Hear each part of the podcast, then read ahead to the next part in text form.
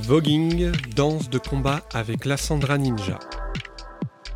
Je veux danser ça, s'est dit Lassandra en regardant les street kids voguer sur la jetée de Christopher Street. Elle vient de rencontrer le Vogue Femme et la culture ballroom des transgenres noirs et latinos aux États-Unis. En arrivant à Paris, elle plonge dans la nuit parisienne et débute la création de la communauté noire ballroom de Paris aux côtés de Nikki Gucci, Akam Mother Steffi. Elle nous raconte l'expérience du racisme, de la dépossession, de l'exploitation des cultures et des musiques noires par les blancs et les infradiscriminations au sein de la culture LGBTQI. La Sandra Ninja est une figure majeure de la scène voguing en France et à l'international.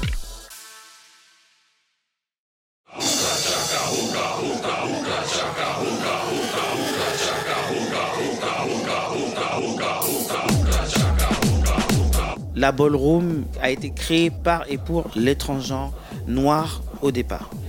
Cette culture-là, quand même, elle naît du racisme et du sexisme, mais du racisme au sein de la même communauté LGBT. Donc ces filles-là, qu'est-ce qu'elles ont fait? Elles ont carrément fait une scission, puisque c'est la pageantine, donc les concours de beauté au départ, et elles vont créer justement leur concours. Mais je ne dis pas que l'agence masculine a créé le voguing, parce qu'on ne sait pas qui est à l'initiative de la création de cette danse-là, mais la communauté a été créée quand même par ces filles-là.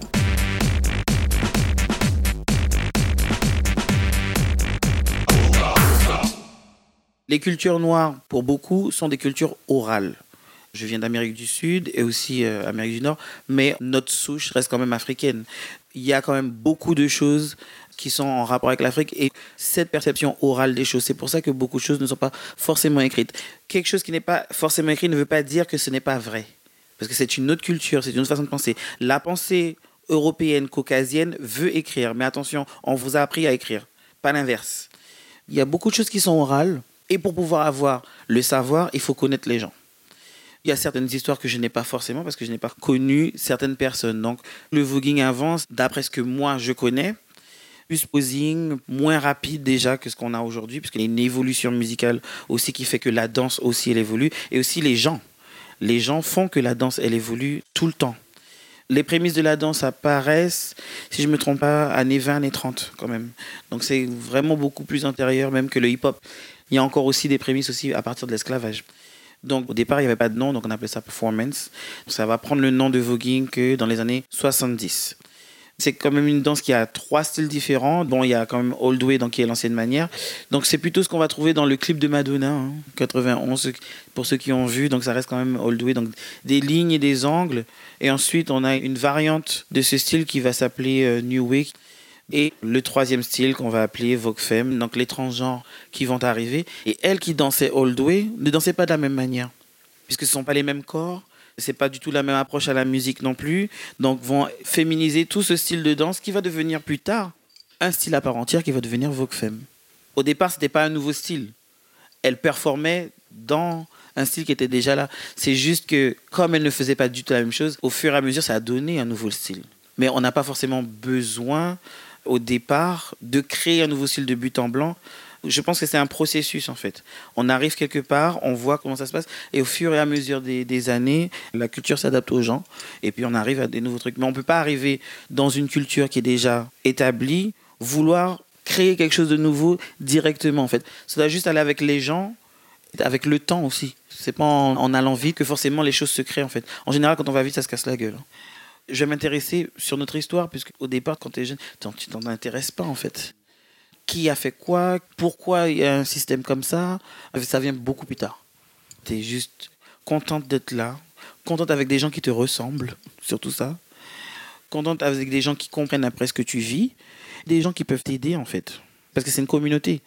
Donc il y a ce système communautaire-là, tu trouves des gens qui te ressemblent, avec qui parler, et avec qui tu te construis. C'est tout bête en fait. Et parfois aller sur des sujets, par exemple, avec mes parents, j'aurais pas pu aborder et que je ne peux toujours pas aborder avec mes parents. C'est pas vos parents qui vont vous apprendre ça. Ils vont plutôt essayer de vous enlever de ça. Donc dans cette communauté-là, on a ce truc-là d'une communauté qui vous construit et qui vous fait vous aimer aussi, qui vous fait comprendre que c'est pas une tare, parce que vos parents vous disent que c'est une tare. Bon, j'ai pas dit que mes parents forcément m'ont dit que c'était une tare, hein. mais c'est ce que, en général, c'est ce qu'on vous fait comprendre. Bon, comme j'ai dit au départ, je ne le vois pas comme une communauté. Je vois juste des gens avec qui je peux parler, des gens avec qui je peux m'instruire. Et puis, surtout, on rigole. Et on rigole avec des gens qui n'ont pas forcément votre âge en plus, qui sont plus âgés que vous, mais qui vous parlent comme si vous aviez leur âge. On sait tous pourquoi on est là. Ça qui construit en fait. Le fait qu'on peut être quelque part sans qu'on vous juge sur votre sexualité ou sur votre identité. Mais vous êtes jugé quand même sur le reste. Si vous êtes mal habillé ou vous sentez mauvais, vous êtes jugé. hein. Forcément, euh, les gens vont vous regarder d'un sale œil. C'est quelque chose qu'on ne voit pas au premier abord. Puis on ne le comprend pas tout de suite. Mais on se sent bien. On se sent accepté puisqu'en général, vous êtes la bienvenue. Et puis aussi, il y a beaucoup de gens qui voient votre talent. Ça fait plaisir. hein, parce que dans les cours, euh, même si vous avez du talent, on ne vous le dit pas. Je suis danseuse à la base, donc je suis danseuse académique, donc euh, classique, puisque bon, mon père étant américain. Donc j'ai aussi habité aux États-Unis, à New York, pas longtemps. Mais j'allais faire les, ce qu'on appelle les summers à Alvin Ailey. En faisant les summers, j'ai rencontré une pote qui était plus âgée que moi. Donc à l'époque, j'avais 12 ou 13 ans. Bon, elle en avait peut-être 16. Et on faisait le même cours. Un jour, elle m'a dit Ah, bah tiens, j'ai un truc, euh, est-ce que tu veux venir Euh, C'est une boîte et c'est le soir. Donc moi, j'ai dit Une boîte? Donc forcément, à 13 ans, on est tout excité. Parce que... Et après, je me dis Mais attends, c'est une boîte de nuit. Donc comment je vais faire pour sortir? Mon père travaillait le soir. Donc j'ai attendu qu'il s'en aille. Ensuite, prendre l'escalier de service. La dernière échelle, il faut la pousser pour qu'elle descende. Mais j'avais pas cette force, parce qu'à l'époque, je faisais 40 kilos. Donc on a dû se mettre à deux pour euh, qu'elle descende. Ensuite, finalement, elle est descendue qu'à la moitié. Donc il fallait sauter sans se casser une patte. Ensuite, arriver prendre la ligne A. Mais le club aussi se trouvait sur Harlem, sur la 125e. Donc descendre sur la 125e. Et ensuite, j'avais un peu peur. Je me dis, mais comment on va faire pour rentrer? Parce que euh, on n'a pas l'âge. Mais finalement, elle connaissait tout le monde. Donc du coup, on est rentré. Sans savoir que c'était un truc de voguing ou quoi que ce soit, parce qu'elle ne m'avait pas parlé de voguing ni rien. Et je suis arrivé dans le clubhouse, enfin karaté club à l'époque. Donc ben, j'ai découvert tout ça, tout le spectre LGBT. Je ne savais même pas que ça veut dire LGBT, hein, qu'on soit bien clair. Je n'étais pas du tout sexué non plus. Je suis juste venu dans un monde. En fait, c'est comme, un insecte. Tu allumes la lumière, il vient. Voilà. Donc je suis venu comme ça. J'ai aimé ce que j'ai vu, quoi, tout simplement. Et c'est l'innocence même. Ça m'a interpellé. Et puis comme je suis une danseuse, donc forcément, le premier truc que j'ai dit, c'est je vais danser ça. Je dis ça à ma pote, elle me dit Ah, bah si tu veux danser ça, je peux t'apprendre un peu. Alors qu'elle n'était pas du tout dans la ballroom non plus. hein. C'est juste qu'elle avait des amis, bon, que, euh, voilà, elle connaissait, puisqu'elle allait souvent. Elle m'avait emmené aussi au pier, euh, Christopher Street, sur le ponton, où les gens ils allaient voguer. Donc la première fois, donc c'était comme ça. Donc rentrer dans un club, j'ai vu ce que c'était, la révélation, on a vu un peu la lumière, l'auréole sur les gens. On était contents et après on est rentré avec euh, plein de lumière dans, dans les yeux et plein d'étoiles dans les yeux à la maison.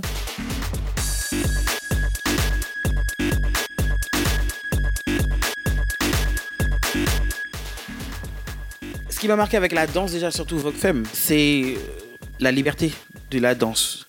Donc, pour pouvoir danser cette danse-là, il faut du vécu, il faut avoir quelque chose à raconter, il faut avoir une expérience de vie. Et une expérience de vie, c'est pas par rapport à l'âge. Si on est tout bien sur toutes les couleurs, on- n'aura rien à raconter. C'est plutôt ça qui m'a plu, en fait, avec cette danse.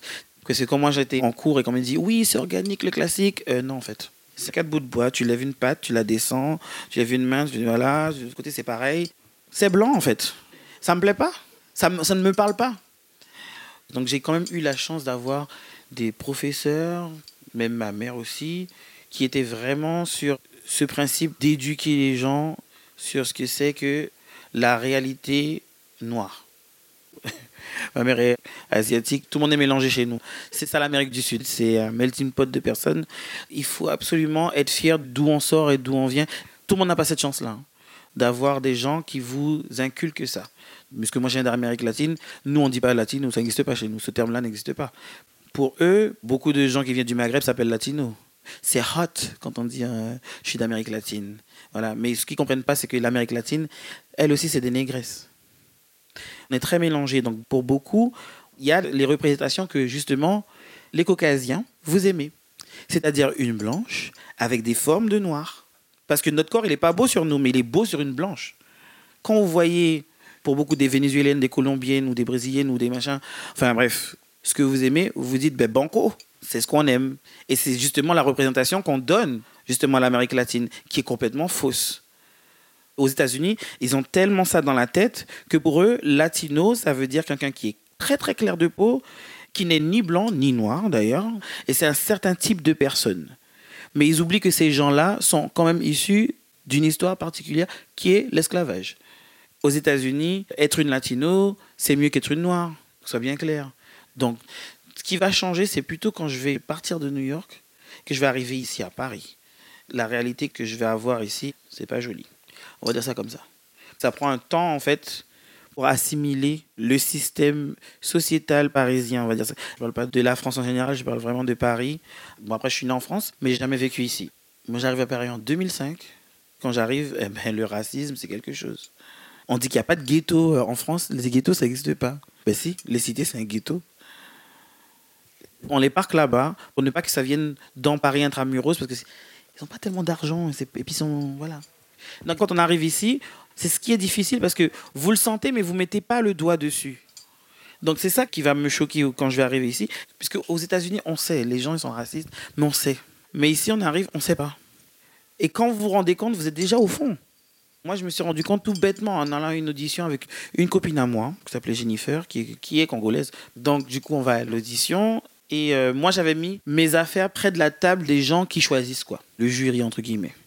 Eh ben, je suis tombé sur les petits mots très gentils des gens qui disaient alors, on n'est que deux noirs euh, dans le groupe.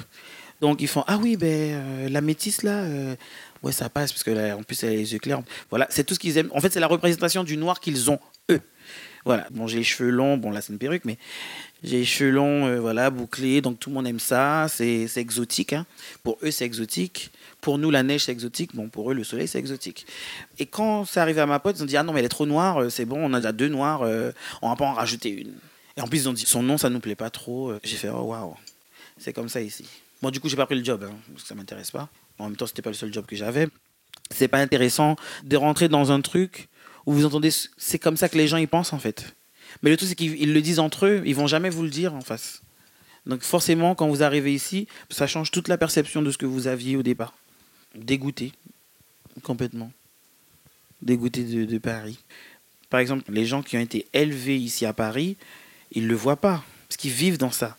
Il y a plein de micro-agressions qui sont normales pour les gens alors qu'elles ne sont pas normales. Un truc tout bête, j'étais à la poste là dernièrement, euh, vers euh, le carreau du temple. Il y a une vieille dame, il y a deux fils. Mais qu'est-ce qu'elle fait? Elle passe devant moi. Le truc, c'est qu'on vous dit que vous êtes parano parce que je suis la seule nord de la file. C'est devant moi qu'elle passe, alors qu'elle aurait pu passer devant quelqu'un d'autre de l'autre côté, où la file était moins longue que la mienne. Mais non, elle passe devant moi. Je lui dis, hey, euh, tu fais quoi? Elle me dit, non, mais j'étais là. Non, en fait, tu n'étais pas là. Non, mais j'étais là, mais je regardais quel fil qui a l'air. J'ai dit, ben, alors c'est pas ma fil que tu vas prendre, en fait. Donc tu vas retourner de l'autre côté. Tu fais ce que tu veux, parce que si tu veux pas que je te casse la gueule maintenant. Et c'est là que vous passez. Vous passez pour la noire enragée. Mais ce que vous comprenez pas, c'est que ça, cette microagression, elle vous dirige vers ce truc-là. Beaucoup d'entre nous, les femmes là, les femmes noires là, on veut pas passer pour la femme enragée. Donc parfois on va rien dire. Et ils savent qu'on va rien dire. Donc du coup, ils, jouent avec ça et ils passent devant vous, ils se disent de toute façon, il va rien dire. Ma de bol elle est tombée sur un os, l'os c'est moi. Tu fous le camp en fait. Et si tu fous pas le camp, je vais t'aplatir. Et vous êtes obligé de parler comme ça, et vous êtes obligé de sortir de vos gants et dans, limite d'en devenir vulgaire, que les gens comprennent qu'il y a quelque chose qui se passe. Et le truc, quand j'ai commencé à parler comme ça, vous avez forcément toute la file qui disent Oh, mais elle est vieille, laissez-la passer. Non, elle a rien foutre qu'elle soit vieille. Puisque après, elle a commencé à me dire Oh oui, euh, nous on a fait la guerre, machin. Été encore là. Parce que nous, on n'a pas fait la guerre pour vous. Vous êtes libre aujourd'hui parce qu'on s'est battu pour vous. Et vous nous avez déshabillés pour mettre d'autres personnes pour faire la fête sur les Champs-Élysées. Donc non, maintenant, vous allez tous vous faire foutre en fait. Donc si je suis là, je suis bien là et je suis bien à ma place en fait. Donc il n'y a personne qui va me faire dégager d'aucun endroit en fait. Parce que la place que j'ai là, je l'ai méritée aussi. Parce que nous, on a été obligés de se battre pour avoir une place. Donc, ce genre de microagression, en fait, là, c'est une situation dans une poste, mais en fait, ça englobe tous les trucs que vous vivez tous les jours. Et à chaque fois qu'on le dit, ça passe pour une plainte, on passe pour une fille qui se plaint tout le temps. On vous dit, oh, mais l'esclavage, c'était il y a 150 ans, euh, c'est bon, tu vas revenir avec ça. Non, mais en fait, le problème, c'est que pour vous, cette histoire-là n'est qu'une histoire de noir, alors que vous avez une grosse part là-dedans. You just don't want to take a part of it. À la limite, c'est chiant, vous êtes pleine de rancœur. Oui, je comprends que c'est pas vous qui l'avez fait là. Moi non plus, j'étais pas esclave, mais les conséquences, vous en profitez. L'argent qui a eu machin, il est là vous continuez à voler les gens de l'autre côté, et ensuite vous avez le culot de dire que ces gens-là n'ont pas le droit de venir chez vous, alors que vous êtes chez eux, alors volez leurs ressources naturelles, parce qu'il n'y a rien dans votre sous-sol. De ce genre de micro-agression-là, quand vous en parlez, vous passez pour la, la cinglée de service, l'enragée de service, et ces gens de micro-agression qui vous poussent à faire ce truc-là, et justement, vous êtes mal vu après. Après, bien sûr, ben, toutes les Noires, elles sont enragées. Toutes les Noires, elles sont comme ça. Voilà, à chaque fois qu'on dit quelque chose, elles sont prêtes à se battre. on voit pas qu'est-ce qui pousse les gens à faire ça, en fait. C'est ça qui me dérange, en fait. Et comme j'ai dit, tout simplement, le français, c'est une langue hypocrite. Plusieurs mots pour dire plusieurs choses, à des degrés différents. Il suffit juste de changer un mot et de le mettre à une autre place, ça ne veut plus dire la même chose. hein. Alors, on peut avoir un exemple sarcastique. Tu es belle, ma chérie, pour une noire.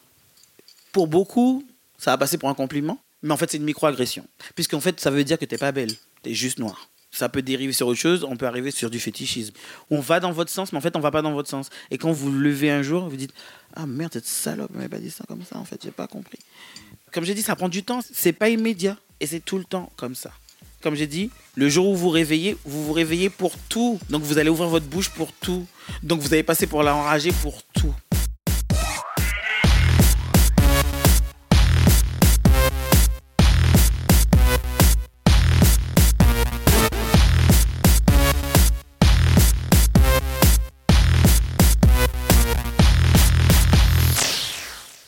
Ça qu'on se met ensemble d'ailleurs. Justement, la communauté est là pour éduquer ces gens-là qui arrivent. Parce qu'au départ, on arrive avec tout ça. Ça va s'estomper au fur et à mesure. Quand je suis arrivé en Europe, il y avait des battles où ils avaient une section voguing. Ils voulaient que des six women là-dedans. Ce qu'ils voyaient surtout, c'était Vogue Femme. Donc, ce qu'ils voyaient, c'était le truc sexuel, sexualisé, très sexy de la danse, qui mélangeait avec une autre danse qui s'appelait walking. Moi, j'ai commencé avec ces concours-là au départ. Donc, c'était juste pour moi, en fait. J'avais besoin de danser. Il n'y a pas de ballroom ici. Même si j'avais commencé à apprendre à deux, trois filles euh, qui sont dans la ballroom maintenant, qui sont toutes des movers, qui sont aussi des pionnières aussi maintenant. Donc, du coup, on avait notre petit groupe, mais c'était pas non plus une communauté à proprement parler. Donc, ma sister, modestie fille, Nikki, elle arrive en 2009, elle me voit faire tout ça, elle me dit Miss Laciendra, je fais quoi? Elle me dit Vous avez arrêté sur ces bateaux à la con, vous êtes une fille qui a été à New York, vaut mieux que vous créez quelque chose ici. Et moi, je me souviens avoir dit à modestie fille I don't want to share. J'ai pas envie de partager avec qui que ce soit, rien à foutre de leur gueule, qu'on soit bien clair. Moi, je suis là pour moi, moi et ma pomme. Le reste, je m'en fous. Et c'est au fur et à mesure, elle m'a dit, mais non, mais non, mais non, mais non, c'est pas comme ça qu'on fait. Donc, du coup, Modestie va quand même être l'instigatrice dans ma tête qu'il faut placer le truc. Pourquoi? Parce que Modestie, quand elle est arrivée, je l'ai emmenée dans tous les clubs qu'il y avait à Paris. Il n'y en a pas beaucoup en même temps, donc c'est pas difficile de le faire. Donc, et elle voyait que les filles étaient vraiment intéressées par ça. Dans la même année, j'ai lancé le processus. Quand j'ai compris ce qu'elle m'a dit, je me dis, bon, donc, je commence à rassembler les gens, de les mettre ensemble, de leur faire comprendre qu'il y a un, un intérêt commun que même moi, j'avais pas compris. Une fois que le processus était enclenché, eh ben, on a commencé à avoir des balls. On avait des petites functions, c'est-à-dire des petits événements ci et là, mais c'était pas des balls encore. Et à partir des premiers balls, là, on avait vraiment une communauté. Bon, on n'était pas beaucoup, mais on avait vraiment quelque chose qui était établi. Et là, on a commencé à aller vers ce qu'on est aujourd'hui. Mais comme Modestie a dit, it's bigger than us. Ça concerne tout le monde, en fait. Donc, on n'est pas là pour s'envoyer des fleurs. C'est vraiment une communauté. Donc, il a fallu vraiment comprendre ce truc-là. Donc, comme c'est beaucoup plus que nous, les gens aussi, ils ont aussi leur libre arbitre. Donc maintenant, oui, bon, ben, ça devient mainstream. Bon, mais moi, je suis pas forcément d'accord avec ça, le mainstream. Après, à Paris, certains bowls sont mainstream. Mais la majorité des bowls ne sont pas dans le mainstream. Dans ce que vous appelez mainstream, c'est-à-dire qu'ils ne sont pas forcément ouverts à tout le monde. Vous avez des bowls qui sont dans des espaces publics qui, eux, sont ouverts à tout le monde. Nous, tout le monde veut faire ce qu'on fait alors qu'à la base c'était mal vu et surtout que c'est récupéré, c'est-à-dire que les gens capitalisent dessus. C'est pas nous qui capitalisons dessus, hein. c'est justement vous qui capitalisez dessus. vous qui faites l'argent dessus. Nous, on est juste, si vous voulez, bon, on sait que c'est nous qui l'avons fait, mais après, le truc, c'est la résilience fait que vous allez créer autre chose. Mais le truc, c'est que à chaque fois, c'est tout le temps happé et c'est vendu à tout le monde. Et ce qui est dérangeant, c'est que tout ce qu'on produit, tout ce qu'on crée est dans le droit de bien commun. Tout ce que vous avez produit, tout ce que vous avez fait pour vous n'est pas dans le bien commun. Ça vous appartient à vous, tandis que nous, notre histoire nous appartient même plus, d'accord? Nos corps ne nous appartiennent pas. La culture, alors, laisse tomber. La musique, j'en parle même pas. Un exemple, la country music est une musique noire. Aujourd'hui, c'est que des blancs qui font ça. Et si vous avez un noir qui a le malheur d'avoir faire de la, de la country music, tout le monde doit faire ça. Tu vas faire de la country music, euh, c'est musique de blanc. euh, Qu'est-ce que tu racontes? 99,9% des musiques que vous écoutez, on les a créées. Et même votre musique classique que vous aimez tant, c'est la nôtre, malheureusement. Pour vous, pas pour nous. Mais comme j'ai dit, à chaque fois, c'est tout le temps happé. Tout est pris, tout est drainé. Et ça ne vous appartient plus. On parle de house. J'entends beaucoup de jeunes dire Ah, mais c'est de la musique de blanc, ça. Non, c'est aussi la nôtre. On a créé cette musique. Techno, pareil. Punk, pareil. C'est aussi la nôtre. D'ailleurs, vous avez un film sur ça. Sur les premiers qui ont fait cette musique-là, euh, qui eux-mêmes l'avaient pas appelé comme ça. hein. C'est juste, ils avaient ça dans un garage, ils ont fait leur truc. Ce que je veux dire, c'est que à chaque fois qu'on crée quelque chose, vous êtes éliminé de l'équation. C'est en ça que c'est dangereux.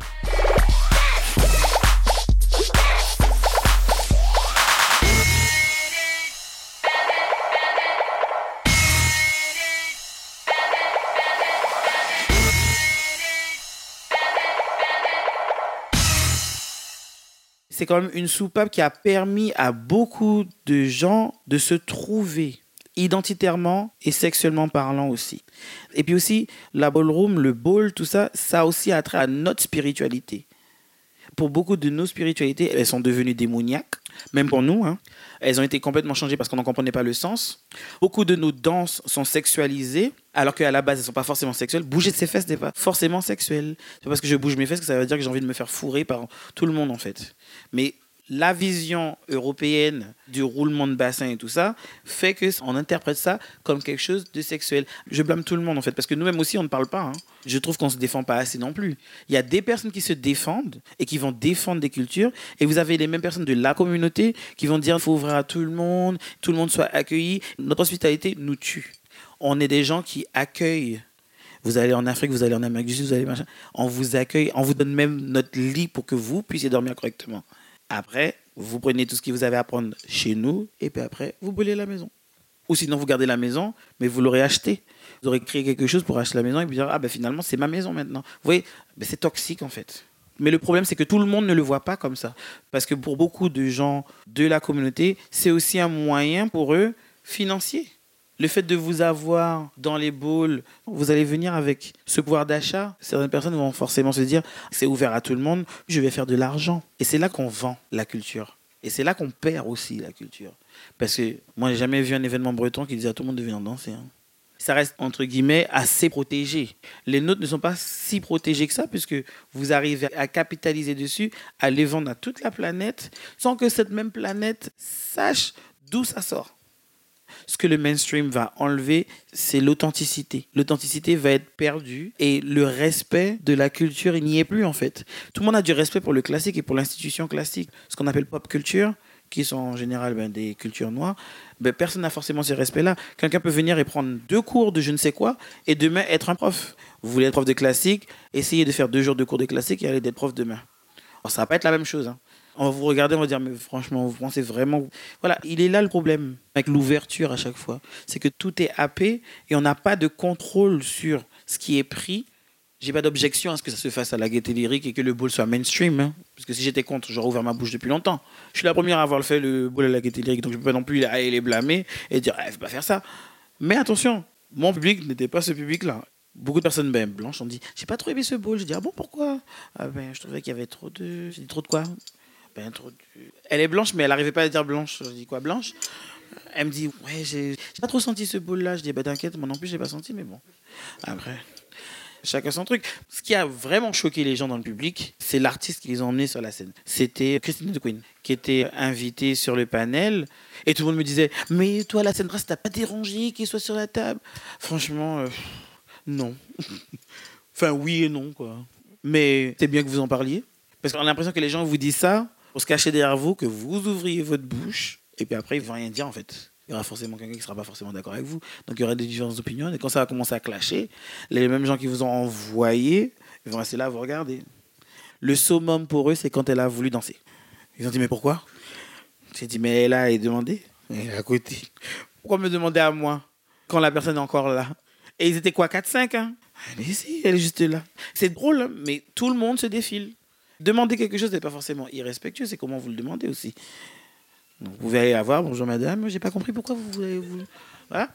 Non, bonjour madame, êtes une vogueuse? Va vous dire non, ah, mais pourquoi vous avez voulu danser alors sur la scène? Tout simplement. Il n'y a pas de mal à ça, vous n'êtes pas en train de l'insulter non plus. La crème de la crème, c'était une soirée pour la ballroom. Je suis l'instigatrice du truc, mais je ne l'ai pas fait toute seule. Il y avait aussi euh, un de mes kids, Tequila Tex, qui est blanc aussi, qui lui avait les ressources justement pour trouver un lieu et que ce soit un événement récurrent et qui soit hebdomadaire, qu'on avait juillet à septembre. Ça se faisait par saison. Donc, pourquoi j'ai fait la crème de la crème C'est surtout pour monter le niveau de performance aussi à Paris. Donc, le fait d'avoir quelque chose tout le temps récurrent, vous battez tout le temps, donc forcément les niveaux ils montent. Et c'est pour ça que les filles de Paris sont à un niveau aujourd'hui. C'est aussi grâce à cette soirée-là qui a fait que le niveau a pu monter et qu'au jour d'aujourd'hui, la tendance est renversée. Vous avez les États-Unis qui viennent ici pour boire batteler. Donc il y a un niveau à Paris particulier, tout simplement parce qu'il y avait ce processus-là qui était enclenché. La crème de la crème, euh, bon, c'était une soirée dédiée à la ballroom, mais qui restait quand même ouverte à cet public parce que ça reste quand même une soirée où on s'ambiance. Parce que moi, quand j'allais dans les clubs, dans les clubs house à New York, il n'y avait pas que des noirs, il y avait de tout.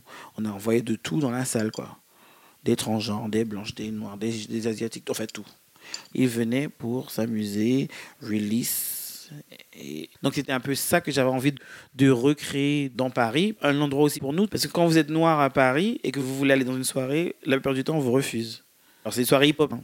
Comme j'ai dit encore, c'est notre musique, mais on vous dit que vous ne pouvez pas rentrer. On ne peut même pas rentrer dans des clubs qui passent notre musique. Les chanteurs, c'est des noirs, c'est notre musique, c'est ce qu'on écoute tous les jours, c'est ce qu'on danse tous les jours. Vous ne faites que nous imiter. Mais on ne peut pas rentrer dans les clubs. On, est obligé de créer un club pour nous, en fait.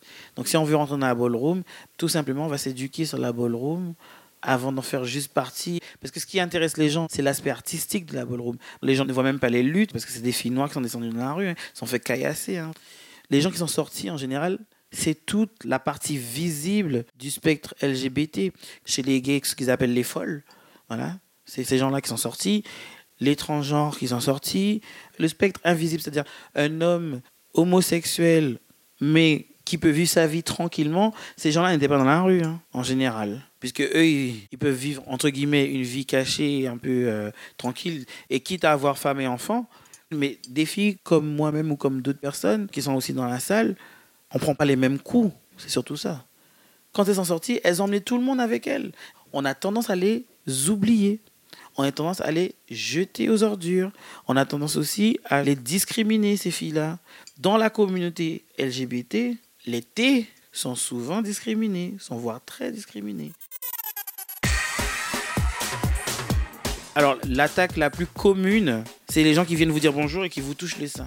Et les gays font souvent ça aux trans. Hein. Et quand vous vous énervez, ils font Oh, mais on sait que c'est pas des vrais. Euh. Parce que les gens, ils vous ont connu votre passé masculin pour certaines filles. Donc, ils se permettent des choses. Les nichons de ta mère, tu les touches pas, en fait. Mais pourquoi les miens, tu viens les toucher, en fait? Voilà, des trucs comme ça. Et pareil de l'autre côté, beaucoup d'hommes trans sont fétichisés par des gays qui arrivent et qui leur demandent euh, T'as quoi dans ton pantalon euh, Est-ce que ça te regarde? C'est ce genre de choses-là, ce genre de discrimination, ce genre d'attaque. Aujourd'hui vous êtes libre de parler et d'agir comme vous agissez là dans la rue, c'est parce que c'est ce genre de personne-là qui est sorti et qui s'est fait trucider, tuer, enfin envoyer, noyer, tout ce que vous voulez pour vous. Au départ, oui, elles sont peut-être pas sorties pour vous au départ, mais vous emmenez dans le sillon, en fait, dans le sillage du truc, et vous en faites partie, en fait. Et c'est ça qui me désole dans le truc, c'est qu'on n'a pas de respect pour le genre des gens ou l'identité des gens. On va dire juste l'identité dans la communauté LGBT. Il là le problème dans cette communauté-là. Il n'y a pas vraiment quelque chose qui ramène les gens ensemble. Donc forcément, ça crée des divisions. Et vous avez d'un côté des gens qui ne veulent plus rien avoir à faire avec ça et qui se considèrent pas du tout de cette communauté-là. Euh, et de l'autre côté, vous avez des gens qui arrivent et qui se regardent. S'il y a une connexion avec les gens, à chaque fois, elle a toujours eu tendance à mal finir parce qu'il y a encore ces erreurs de gens qui se font.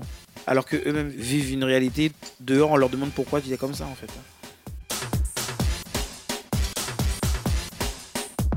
Ils viennent de la grosse société, micro-société, donc ils ramènent leur bagage, mais ils ramènent aussi leur pourriture et leur poubelle avec eux. Hein. Voilà. Après, c'est comment on éduque ces gens-là, comment on leur fait comprendre les choses. Quand on va quelque part, on apprend l'histoire du lieu où on va rentrer. En fait, on rentre pas dans un lieu avec des gens qui y vivent et on arrive, on fait n'importe quoi. Non, ça s'appelle du respect en fait. On respecte les gens en fait, on respecte la culture. Donc du coup, ben, par respect pour la culture, on fait les choses correctement et on fait pas comme bon nous semble en fait. Il est juste là le truc.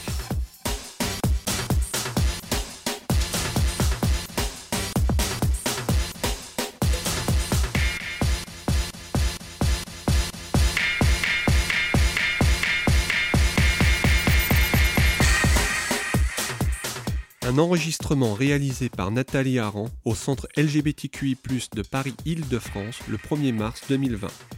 Animation et programmation Sam Boursier, Hervé Latapi, Renaud Chantraine. Valentin Guibert a réalisé l'interview au centre LGBTQI+, de Paris-Île-de-France.